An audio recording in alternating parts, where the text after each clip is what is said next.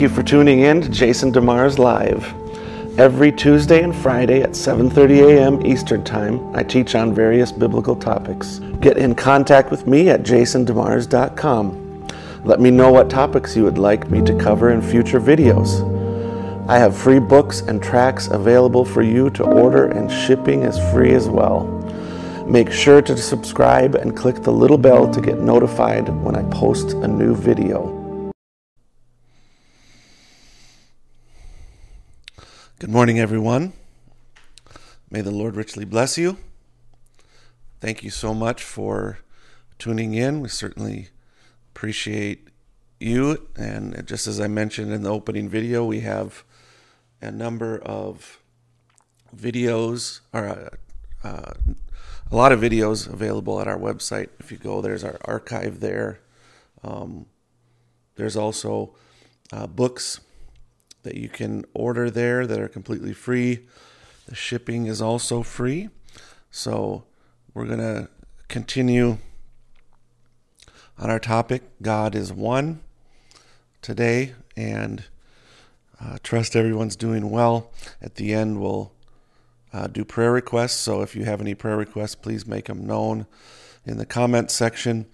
Uh, you can you can uh, I'll be watching that and so we'll be praying for those requests when they come in, and uh, send your greetings as well when if you're if you're if you're watching now.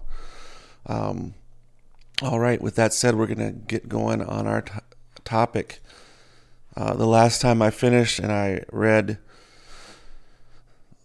uh, a section from Trinitarian scholar and Christian apologist Alister McGrath. And let's see, let's read that again. I think it bears worth repeating. It's regarding the words uh, person in the understanding of the Trinity, which is uh, they believe that there are three persons in one essence. And so looking at this, let's let's look look at what he says. The word person has changed its meaning since the third century, when it began to be used in connection with the threefoldness of God Father, Son, and Holy Spirit. When we talk about God as a person, we naturally think of God as being one person with a different me- uh, with a different meaning. The word person, uh, excuse me, we naturally think of God as being one person, but theologians such as Tertullian writing in the third century, used the word person with a different meaning. The word person originally derives from the Latin word persona, meaning an actor's face mask, and by extension, the role which he takes in a play. By stating that there were three persons, but only one God, Tertullian was asserting that all three major roles in the great drama of human redemption are played by the one and the same God. The three uh, each each of these roles may reveal God in a somewhat different way, but it is the same God in every case. So when we talk about God as one person, we mean one person in the modern sense of the word. And when we talk about God as three persons, we mean three persons in the ancient sense of the word. Confusing these two senses of the word person inevitably leads to the idea that God is actually a committee, and that would be the idea that would be presenting the idea of three persons.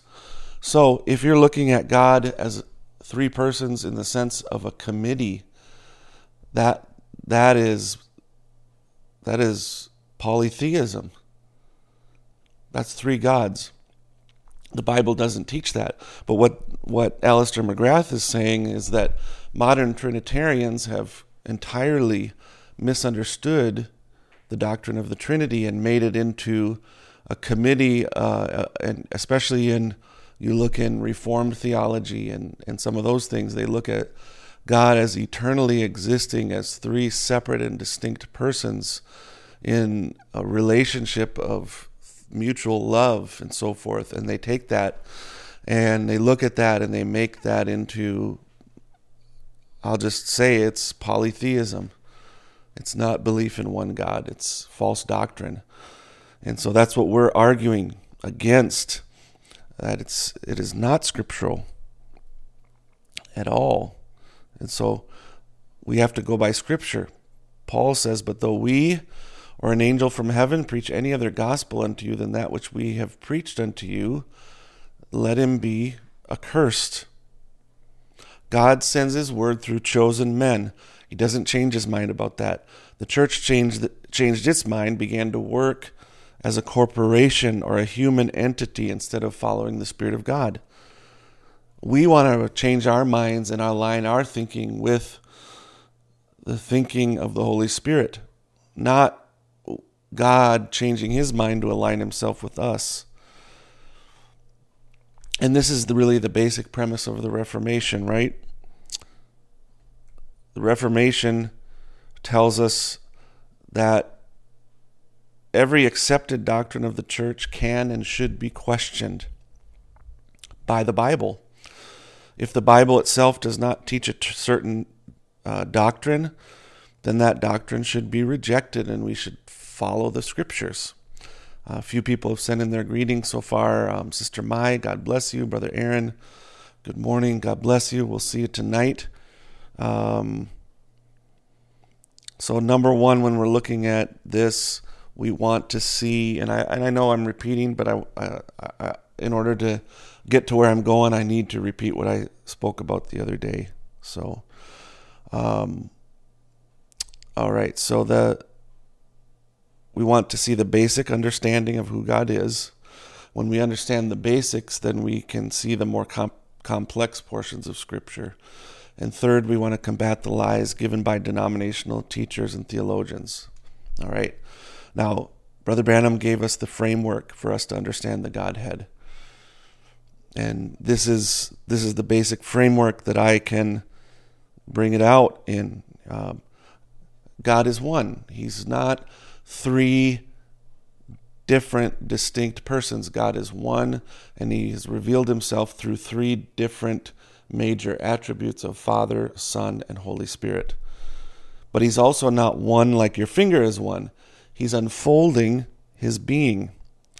First, just prior to creation, the Logos went out of God. Brother Branham describes that as a light begins to form, and a part of God goes out of God in order to become the body, the theophany that God reveals himself to his creation through.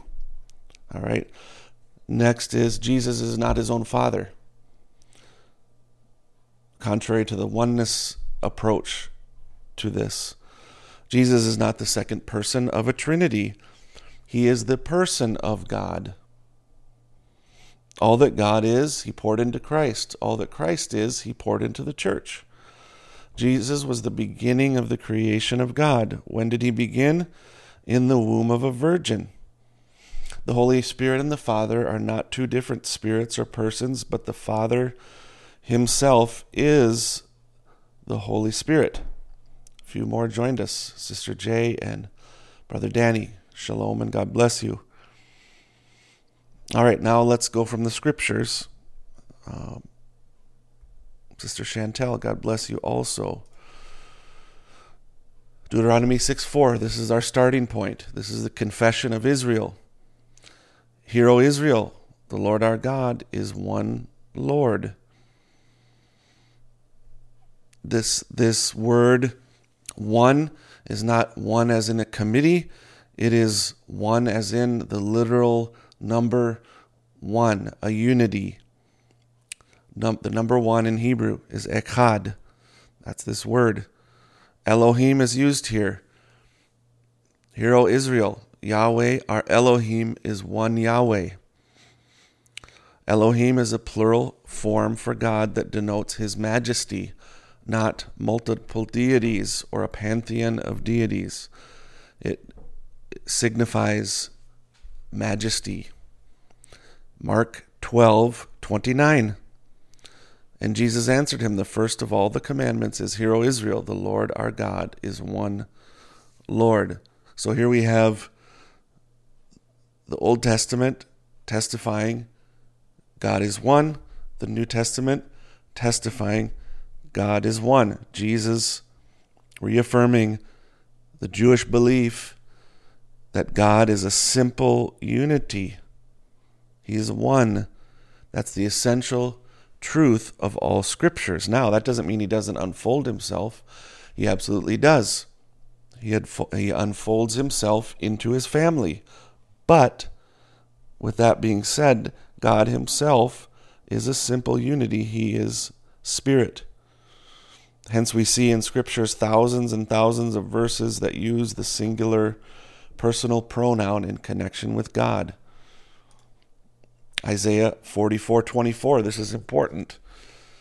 Thus saith the Lord thy redeemer and he that formed thee from the womb I am the Lord that maketh all things that stretcheth forth the heavens alone that spreadeth abroad the earth by myself. So God creates alone and by himself. One person does all the creating. So using looking at this verse, simple grammar tells us that the trinity of three distinct persons is false. If God is three persons, then you would have to say they, there, and them, and you could never say that He created alone. He, singular pers- personal pronoun, created everything alone and by himself. So, how do we get then the scripture that says God created all things by Jesus Christ? Jesus Christ is the Word. God created everything by His spoken Word. He didn't create it through a second or th- second person and a third person. He Himself spoke the Word, and it created everything. Three persons is three gods, and three gods is uh, polytheism. The main creed you see in Christianity is that we have one God eternally existing in three persons. Well, that's false teaching. That's false doctrine. That's completely heresy. There's one God who is one person. So look at look at this. Uh, you can't you can't go. You know, we, we spoke about it before, looking at the development, historical development of the Trinity. It was it's indisputable that the Trinity was developed over a period of time and the church arrived to its statement of faith at the final statement of faith at, after the Council of Constantinople in 381. So the fourth century. Now you have the the bishop of Constantinople. They said, said the Holy Spirit was the third person, and that there was three persons that were that are all God, just like the same as Peter James, and John. Peter, James, and John are all humans, and Father, Son, and Holy Spirit are all God. So there are there's one God with three separate persons. Peter, James, and John are three persons who are one human. No, they're not one human. Peter, James, and John are three humans. So if Father, Son, and Holy Spirit are all separate separately God. It's three gods. Well, you say the creed says this throw the creed in the trash can. We don't need the creed. Well, that's the history of the church. You say you're so so much smarter than the church. I don't say I'm smarter than anyone. I don't say I'm better than anyone. I say the scripture is our absolute and final authority. And when the creed contradicts the scripture, we throw the creed in the trash can and we go back to the Bible. Jesus never taught there's three persons in one God. Peter, James, and John never taught that God is three different persons. The apostles didn't teach it, Jesus didn't teach it. The New Testament doesn't use the terminology three persons, Trinity, homoousia. It uses none of these terminologies for God. So then we, we can understand then we don't, our salvation isn't based upon whether we believe in three persons, the terminology Trinity. Trinity was added by the church hundreds of years a- after Jesus. So Jesus himself never used the word Trinity. Is Jesus not even saved? Peter, Paul, all the different ones, they never used the term Trinity. Are they not saved? Is salvation not come until 120 years after Jesus when Tertullian first used the word Trinity in connection with God? Absolutely not. It is a non essential terminology. Three persons is a non essential terminology. You say the church determined the church determined that Mary was the mother of God. The church, de- church determined that there should be a pope. The church determined many things that we as Christians completely dismiss today.